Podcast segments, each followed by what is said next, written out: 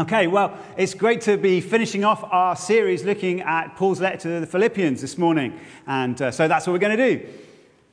I wonder how you feel when you give people money. And I suppose the main thing that affects how you feel when you give people money is who that person is and why you are giving them the money. When you give someone a parking fine, as in you pay a parking fine, I don't imagine anyone feels particularly joyful about that. No one thinks to himself, it's great the streets of Edinburgh are by and large being kept safe by these parking permits, and so I'm so pleased that I paid my fine right now. No one really feels that, do they, I imagine? When you're maybe paying uh, for a bus, you don't really think about it at all, other than the fact that it's now just changed and all those 50p's you collected, you need to add some 10p's to it in order to keep going. You just don't, you don't, you're not like, bus driver, thank you so much. Um, apart from if you've got small children with you, when obviously you tell the children to say thank you to the bus driver. And uh, if you've been well brought up, maybe you still do that when you grow up. But you're not really thinking about it. You just think, well, this is a polite interaction. I need to say thanks very much. Money gone, take me to where I need to go. I don't suppose anyone really particularly enjoys paying taxes, although they certainly don't make a big song and dance of doing so, uh, despite the fact that it obviously provides so much of what we take for granted around us all the time. But no one says, This is great, I'm going to give my money away, as it were, to the government. No one really feels that. On the other hand, if you're maybe going to a show or you're going to see a film or some event that you've been really looking forward to, you almost can't give your money away quickly enough. You're like, here you go, I don't care, this is exciting. There's a whole bunch of different things we feel given who we're giving to and why we're giving and what we think is going to happen because of that giving. I want to talk to you this morning about what happens when we give to God and His kingdom, because I think a load more happens than most of us are aware of. I'm going to talk about some things that you'll be like, well, that's what I thought, and other things that may surprise you. Things that happen in heaven, things that happen on earth, and things that happen in you. And so we're going to read Philippians uh, chapter 4 from verses 14 all the way through to the end. And Paul has been talking about the fact that the Philippians sent him a gift. I'll speak more about that in a moment. But this is what he says Yet it was kind of you to share my trouble. And you Philippians yourselves know that in the beginning of the gospel, when I left Macedonia, which is the region uh, that Philippi is in, no church entered into partnership with me in giving and receiving except you only. Even in Thessalonica, you sent me help for my needs once and again. Not that I seek the gift, but I seek the fruit that increases to your credit. But I have received full payment and more. I'm well supplied, having received from Epaphroditus the gifts you sent a fragrant offering, a sacrifice acceptable and pleasing to God. And my God will supply every need of yours according to his riches in glory in Christ Jesus. To our God and Father be glory forever and ever. Amen. Greet every saint in Christ Jesus. The brothers who are with me greet you. All the saints greet you, especially those of Caesar's household. The grace of the Lord Jesus Christ be with your spirit. So that's how Paul signs off. Those last couple of lines are a uh, classical letter formulation that he's Christianized. Uh, but the bit before, interestingly enough, interestingly enough, is the motivation for Paul to have written this letter in the first place. See, he planted the church in Philippi about 10 years before he wrote this letter. He was on what we call one of his missionary journeys. He felt called by God to move into this region of Macedonia and just basically went looking for people he could tell about Jesus, who could tell the gospel to, this good news that he had heard and encountered for himself that Jesus, having been crucified, was now alive and therefore uh, revealed to be the Lord of all. Uh, God come down to earth, offering us the hope of salvation, reconciliation to God and with one another. And Paul basically spent his life telling people about that. And so he goes to Philippi and he finds some people, and a woman called Lydia, a businesswoman. Uh, she becomes a Christian. She opens her house and says, Paul and your team come and stay with us. And then one day they're walking through Philippi, and there's a slave girl there, and Paul uh, heals her, and she's set free from her slavery. Well, her slave owners don't like that at all, and so they get Paul and uh, Silas, I think it is, thrown in prison. But God doesn't want them in prison, so he gets them out and, and busts them out in such a spectacular way that the jailer and all his family become Christians as well. And by then, it's about time Paul thinks, okay, I'm going to move on but what's happened in just that short period of time is that a community of believers has formed, a little bit like what you've already heard of today. They've been formed and they love each other and they love Paul. And Paul says, Right, I'm on my way. And they say, Oh, well, we're sad but excited because obviously other people need to hear about that. Paul, we want to help you as you go, we want to support you. And um, Paul isn't necessarily hugely keen on this because there are a couple of things at stake. In the ancient world, there are a lot of um, wandering teachers, shall we call them, who went from city to city, town to town, had a lot of rhetorical skill, and were very good at teaching people to give them money. And that's basically what they did. And Paul thinks the last thing I want anyone to think of me is that I'm like them. He isn't going around, as he says elsewhere, peddling the gospel. It's like, I'm not saying, Jesus loves you, give me your cash. He's, I'm not saying that at all. And the other thing he's very keen not to have happen is that people say to him, Well, Paul, I mean, we are paying for you, so we'd really like it if you did a bit more of this and a bit less of that. Paul is God's man. No one else gets to set Paul's agenda. And so he's anxious that there not become a kind of patron client relationship between him and the Philippians. But the fact is, they love him and they want to help him. And so they're like, well, whatever it is, that's fine. We want to help you. So he gets to Thessalonica, which is about 95 miles west of Philippi, and they send him gifts. They're like, We're so excited, you've made it to Thessalonica. Here's some, here's some support. Then he goes further south into Corinth, and it's a big city. And obviously, he's kind of run out of money. And so, what does he do? He works. Uh, he meets a couple of people there called Priscilla and Aquila. They make tents. It just so happens that Paul's career before he became a Christian was also making tents. And so he works with them. And Acts 18 tells us about that. It says they were working together making tents. And then it says that uh, Timothy and Silas came from Macedonia, which is where Philippi is. And so Paul then devoted himself fully to preaching the gospel. And he says about this to the Corinthians themselves, actually, later on in 2 Corinthians 11. He says, I robbed other churches by accepting support from them in order to serve you. And when I was with you and in need, I did not burden anyone, for the brothers who came from Macedonia supplied my need. And so that's the, that's a kind of interweaving of Acts and Philippians and Corinthians. And, and, and Paul was able to be released uh, to preach, and so he did a load for, I think, another 18 months or so in Corinth. Ten years later, many more journeys, many more churches, much more trouble. Paul is under house arrest in Rome. And the Philippians hear about this and they think, We love Paul. He's under house arrest. That can't be good. Let's send him a gift. And he gets this gift. It's sent by a leader called Epaphroditus. And when Paul gets the gift, he's so overjoyed at their love for him and what this means about them and him and all of them and God together that he writes the letter to the Philippians that we now have. And it's an amazing thing to see because the reason Paul writes to them is they gave him a gift. And we've had three and a half chapters of amazing theology and joy and love. And Paul finally is like, oh, and the gift that you sent. His instinctive response isn't to say, thanks a lot for the money, because that's not really what his priority is His priority is his love of God and the joy and the amazing nature of all that God has done. And so he's writing about this, writing about this, and then he's like, oh, I am finishing this letter. I better say thanks. And so he does. And what he does as he does this is he tells us some of the things that can happen when we give to God's kingdom. Now, giving is never a theoretical thing. Giving is always a practical topic, and so we're going to talk practically. Uh, last month, we um, published our annual financial report as a church. And uh, if you didn't get a chance to read it, let me give you the headlines. We're a really generous church, and God's doing great things amongst us. Loads of them. It's wonderful. I want to thank you on behalf of the elders, those of you who are part of Kings and who give, uh, for your generosity, uh, for your trust in us, and the fact that you're involved in so many ways. You give, you pray, you serve, and we do, we do all these things together. It's wonderful. And the report is full of some of the ways in which uh, that is happening. If you didn't know, um, this church is entirely autonomous. We don't get financial support or help from anywhere else. We're self sufficient, as it were. There's no outside organization backing us up. And obviously, that means that everything we do, even if it seems free, does cost. So, this building that you're in this morning, which has been well heated and well decorated and is still standing, um, all those things take money and, and effort.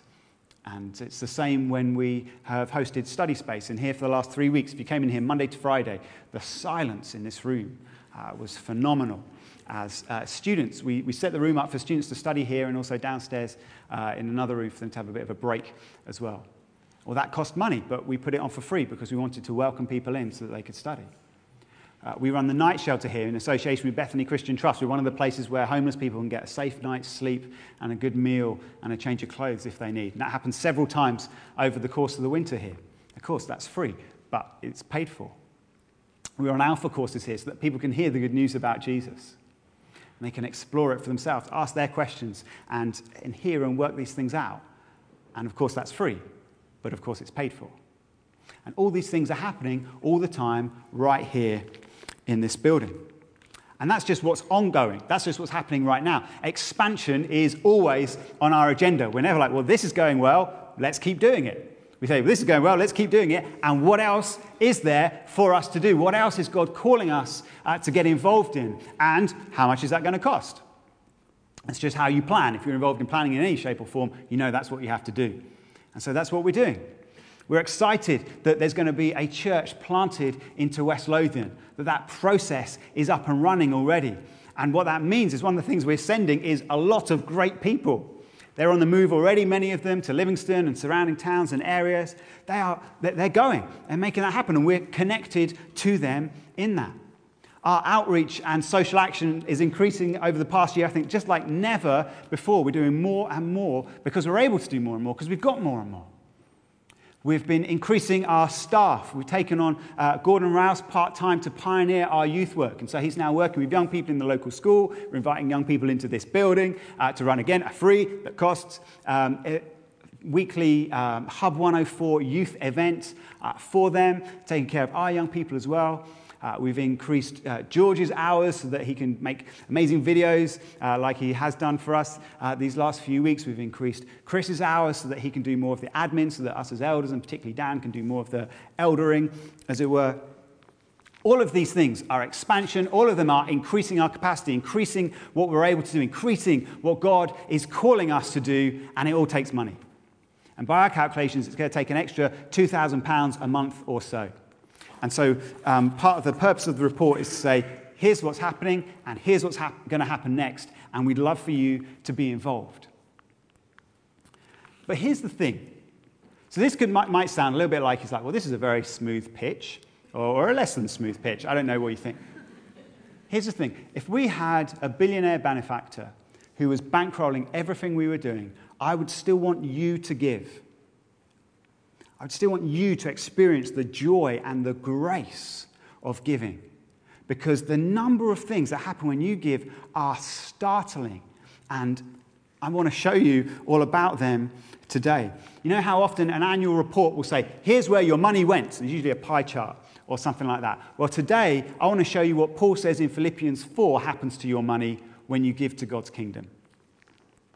And there are six things. So we're going to go through them pretty quickly.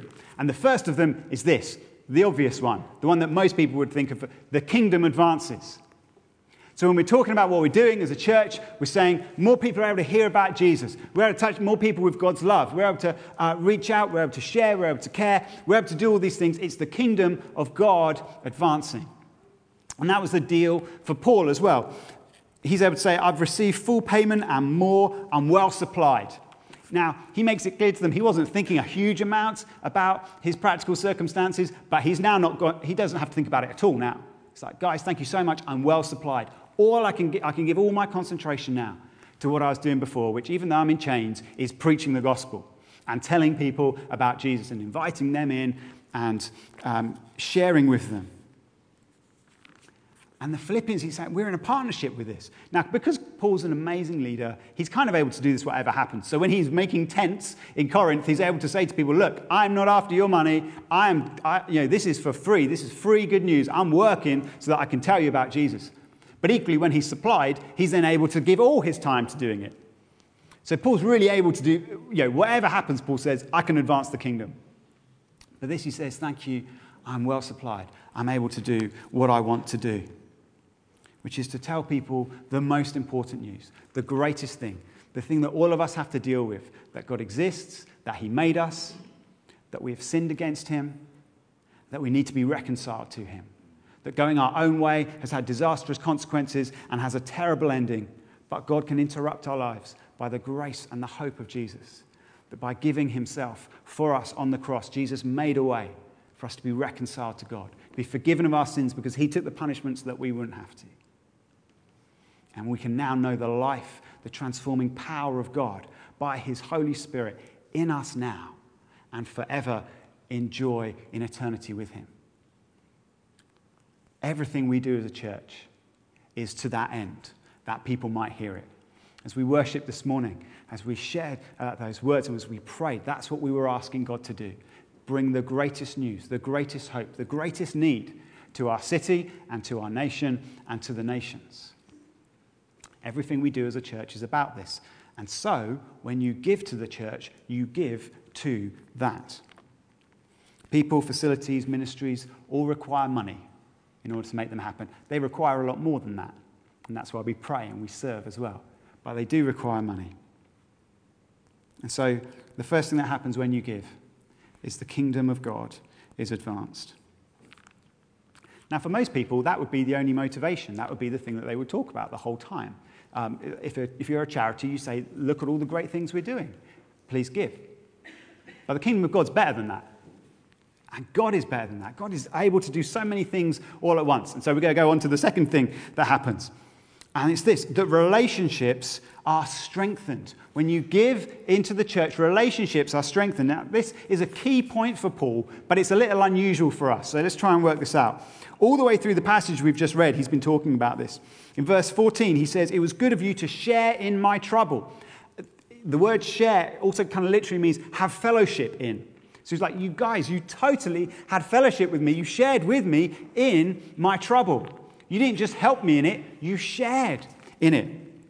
In verse 15, he says, We're a partnership. Whether they're together or apart, we're a partnership. In verse 17, he says to them, I'm not seeking the gift, I'm seeking the fruit that increases to your account. Paul's like, I don't really care about the money you've given me, except what it means for you. He says in verse 19, my God, and then in verse 20, our God. Look, this profound relationship we have with each other and with God. And obviously finishes the letter saying, Greet every saint, and all the brothers greet you. And when you read through the whole letter to Philippians, you just see it again and again and again. Paul's like, We are together in this. And the giving is one of the ways in which they were united. There's, a, there's something in God when you give to his purposes, you are, you are sharing with, you are connecting with those to whom you are giving. And so there's a relationship that isn't a professional kind of financial, well, I've given this much, therefore you need to do that for me. It's, it's not like that at all. But the Bible says, where your treasure is, your heart will be also. And so when you give to the church, you are giving something of your heart to it. And as that happens, you then kind of think, you just see people who you are paying for, and you see ministries that are being paid for, and your heart is connected with those things. And so, to be honest, if, if at the moment one of the things happening for you is you just don't feel that connected, one of the ways in which that might change is if you gave. It's not the only thing, but it is a way. Because God unites us to the things actually that we give to. And that's a high risk strategy when you give poorly, but it's a great risk strategy when you give wisely to good things. He uses this phrase giving and receiving. And that's actually a uh, Greco Roman term for friendship. That would be a, uh, that's a term we've seen in other ancient letters and stuff like that that says, well, this is, this is kind of what friendship is it's giving and receiving. And that does sound a little bit uh, mercenary. But when you think about friendship, there is certainly that aspect of you. You know, you are friends with someone because you, there, there is a sense of you know, it's my turn, it's your turn, you receive, I receive. This is good. We're, we're connected. There's a, it's two way. This isn't that I do everything for you or you do everything for me. It's not a relationship like that. It's a togetherness, it's a, a two way street, as it were. But obviously, the danger of something like that, and this is what happened in the culture that Paul was writing to, is that one upmanship comes in pretty quickly. Because someone gives a slightly larger gift than the other one gave last time. And then someone holds a slightly larger banquet than the other one held last time. And, and gradually, this thought process comes in of kind of like, well, I keep giving this, and you just keep giving that. Is there a danger that that could happen for us? Well, I think there could be. If you've ever been embarrassed at a meal where you think, oh, I haven't brought you anything, I'm sorry. Or if you're like, who am I going to get birthday presents for this year? Well, who got me birthday presents last year? And let's kind of try and work it out um, through that. There are kind of a, quite a few ways in which we can start to think that way. But kind of, well, they did this for me, so I need to do that for them. Or, well, they didn't do that for me, so I certainly won't be doing that for them. The gospel totally destroys that. The gospel gives you no scope to think that way because in the gospel, at the foot of the cross, we're all the same height. We all have exactly the same need, which is to be forgiven by Jesus. So there can't really be any sense of obligation to one another when you're totally obliged to Jesus.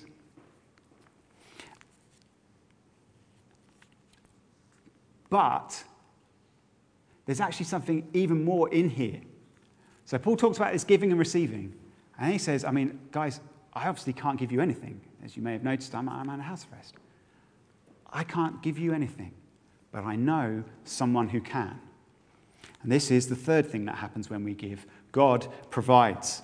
Verse 19, My God, Paul says, will supply every need of yours according to his riches in glory in Christ Jesus.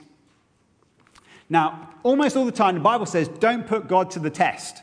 You can't kind of do things saying, well, let's see if you're here, God, or not. The Bible says, don't do that, except in giving.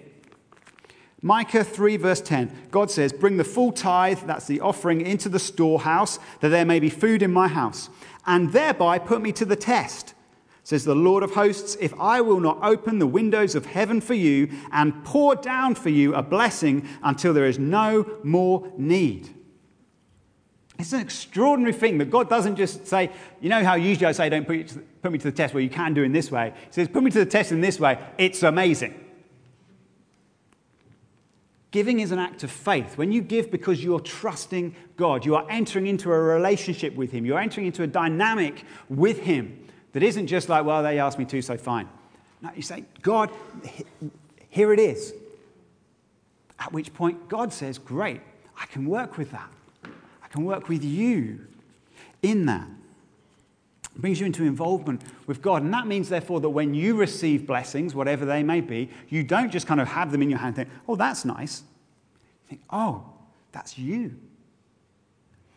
It's an amazing change. And it, to be honest, it's been one of the most uh, profound things in my life, developing my faith in God. Uh, this deepening of our relationship that comes as I, I don't try to outgive Him because I can't. But there certainly was a time where I was like, God, I'm raising the stakes a little bit. Let's see how that goes. And God's like, well, here's a massive blessing in return, and there you go. I'm Always going to win. And, but that dynamic was something I had to learn. For a while, I was like, I, you know, it, it, it, it was a very practical way of working out my faith. I just saw it. It happened a lot. And this isn't just material, it's a, it's a deepening of a relationship with Him. But God often uses things that we value to get our attention and then wants to take us through to something else. And so if it's kind of money, you're like, well, God, I gave this much money. Like, Whoa, hang on. Where did this come from? Oh, this was you. You gave this to me. Yes, I've actually got something better for you than just some money, but that's a start. Got your attention now. Paul's able to say so confidently, My God will meet every need of yours according to his riches in glory in Christ Jesus. That's an astonishing statement. That's, I mean, it is the kind of thing that you feel as a, particularly as a preacher, you need to put like a little asterisk and a little footnote and just be like, just be careful about this. And partly you do need to do that because some people take this to mean that God's going to give you an amazing, lavish lifestyle right now, you know, like Jesus had. Mm. like Paul, who's writing to the Philippians in prison, had. Mm. But you've got to hold both those things at once that Paul said, My God will give you everything you need. And Paul's actually said of himself, I have everything I need. And you're like, Paul, you are in prison. You don't have a house. You don't have any clothes apart from the clothes you're wearing. You've got barely anything. Paul's like, I've got everything I need, thank you. And that's what God promises to provide everything you need. Now, what that might look like isn't necessarily everything you want. But our Father is a generous Father. God is a generous God. He is not stingy. He is not tight. He is not running out of cash. He's not running out of provision for you, whatever that may be. And so when you give in faith, you're engaging Him on this point. It's not a quid pro quo. It's not a cash machine. God, I typed in the code of generous giving, therefore, come on. It's not how it works. But there is a back and forth. There is a relationship. There's a relationship faith dynamic in that moment. And for some of you just think, I don't feel necessarily as close to God as I want to. This could be a major way in which that changed for you. It, it absolutely was for me.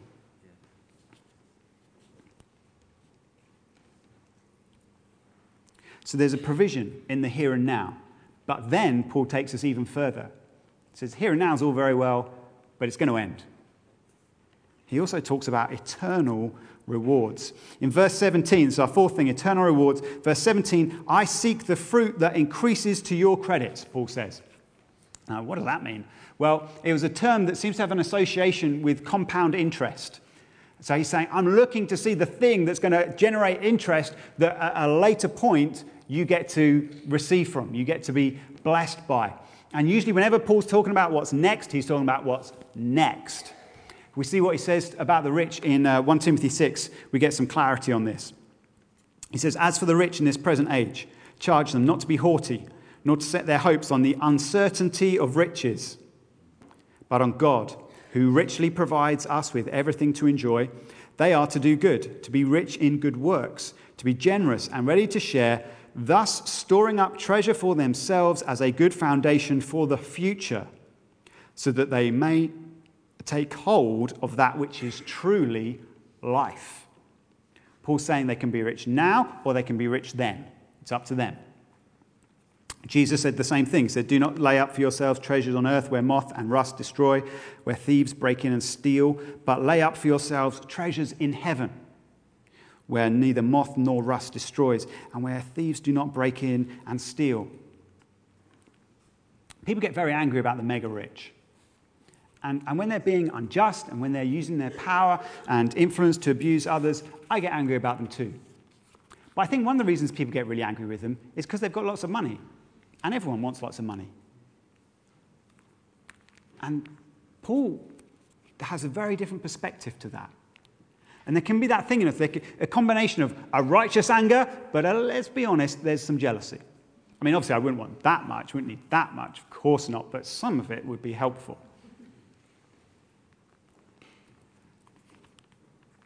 Every one of us one day is going to stand before God.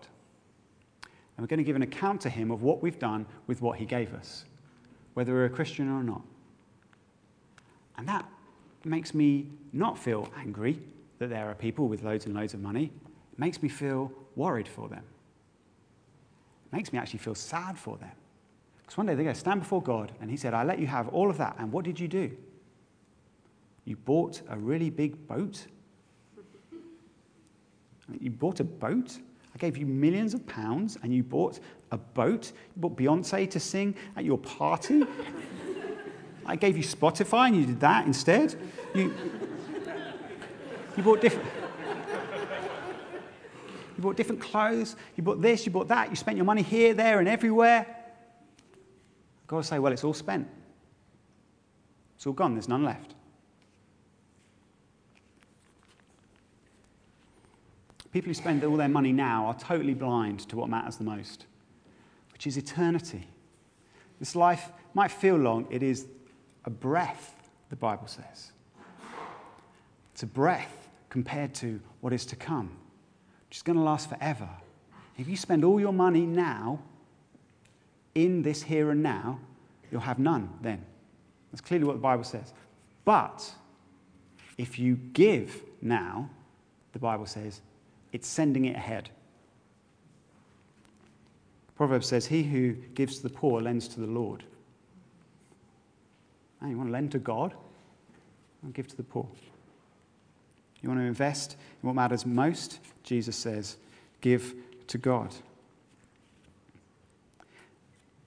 And we find this actually a little bit hard. I remember when I was first taught about eternal rewards.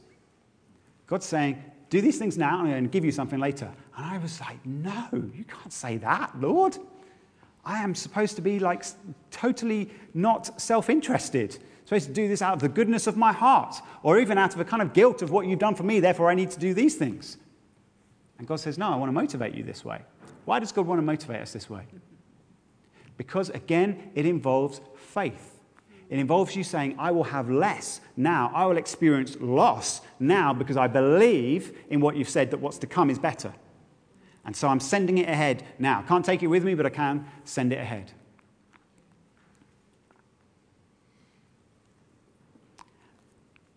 Paul wants us excited about that.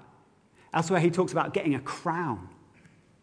I was watching um, the match of the day yesterday and Le- Leicester won the Premier League title. Same as like when Hearts won the Championship title last year. You see these people go up to receive a reward, and it's glorious and it's phenomenal. And you think, that looks so much fun. And God is saying to you, I want to do that to you one day. I want to reward you for what you've done in this life. And you think, but no, come on, that's like the inventor of the game and the chairman of the team who pays the team and trains the team, saying to the team, Here you go, congratulations. And they're like, What are you talking about? You did all of this. But the will of God is to involve you, the will of God is to share this with you. That's on offer. Fifth thing Paul says happens God is worshipped. Verse 18 The gifts you sent are a fragrant offering, a sacrifice pleasing and acceptable to God. Uh, you think, well, what? Really? Does cash smell? Well, cash given to God smells good. Fragrant offering and um, uh, pleasing, acceptable sacrifices, these are Old Testament words. These are Old Testament sacrifice words. You see them in Leviticus and Exodus and Deuteronomy. It's all over there when God's talking about how you give to Him. And these are acts of worship. And so Paul's saying that actually, when you give to the church, you don't just give to the church, you give to the Lord. Your giving is an act of worship. Matthew said it today. And you might, do that might, we say it almost every week, and it might sometimes just wash over you. You're like, well, I mean, are they just trying to make it sound better? No, because at that moment you say to God, What I treasure most is you and your ways. I would rather have less that you would have this. I'd rather give to you than keep it for myself. You are worshiping God in that moment. You're saying that He is good. You're saying that you trust Him. You're saying that He is where your treasure is, that He is who you value. You're exalting Him. Final thing that happens. Number six, God is glorified God's glorified. Paul has all this in his mind. He's thinking, because you gave Philippians, the kingdom is going to advance. There are going to be people who are going to be in heaven because of you. They're going to hear the gospel. There are people who are going to be touched by the love of God because you gave. Amazing. I love that, Paul says. I'm excited about that for you. And as well as that, our relationship has been strengthened. Isn't this wonderful? We're now tighter than we were before. Even though you can't see me, you can't come to Rome to visit me. Of course you can't. We can't Skype or do anything like that. But we are together now. We're closer together again. That partnership that we've had is at work again. I love that, he says. I love that because you've given, you're going to experience God's provision in this life somehow, in some way later on, you're going to be like, oh, that was from God because I did this. And that even this life, whatever you experience in this life, the eternity to come, you're going to be like, I cannot believe how much He's given me because you gave now. That's in Paul's mind. And he's thinking, and this is fragrant to God. God loves this. God rejoices in it. Paul says, That's amazing. You just thought you were giving some cash, and all of this instead was what was going on. Glory to God that he who owns all things would involve you. I mean, do you think God needs your money? You think God's like, oh, goodness me, how on earth am I going to get this money that all belongs to me in the first place, where I want it? I have no idea. No, it's God's. And we've said it's worship to Him, so it all goes back to God as well. It is from God and it's to God. I mean, He could have just worked that transaction out all by Himself, but He wanted you in. He wanted you involved. He wanted your faith strengthened. He wanted a crown for you who were his enemy, who was an antagonist rather than a protagonist, who would have wanted it for themselves. God says, I want you to see it for everyone else. That's amazing. And that is the radiance of the goodness of God, the glory of God. And so when we give, God is glorified. When we give knowing what we're doing, God is glorified praised. It's wonderful. It's absolutely wonderful. It's such an adventure. You see some of it happening now. One day you'll see it fully, and I just promise you on that day you'll have not wanted to put your money anywhere else. So I want to encourage you when you give, this is what happens. It's so amazing.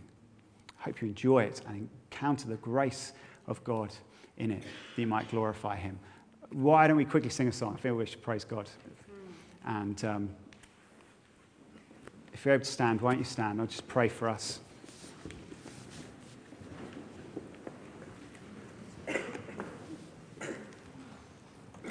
This, by the way, is why we don't do very much fundraisers, because I just think this is a much better reason to give. These are much better reasons to give. It's this wonderful? Lord, we want to thank you for your generosity to us. I want to thank you for the free offer of salvation you've given us. And to have involved us in this, that we might give, that others would hear that good news too, that others would encounter and experience the love of God in the myriad ways that we're involved in, is amazing. And we love you for it and we thank you for it. Lord, we thank you that we have close relationships with each other staff and non staff, leaders, servers, volunteers even things that we don't even necessarily have a huge, great emotional reaction to. We're actually giving to them anyway, and we're brought closer to them as we give. Lord, I want to thank you for the promise of provision now and rewards to come. Lord, I'd be happy just to give right now because it's good and right. But you offer us better. You're so generous. Lord, every time we give from now on, may it be joyful and generous, worshipful and glorifying. Amen.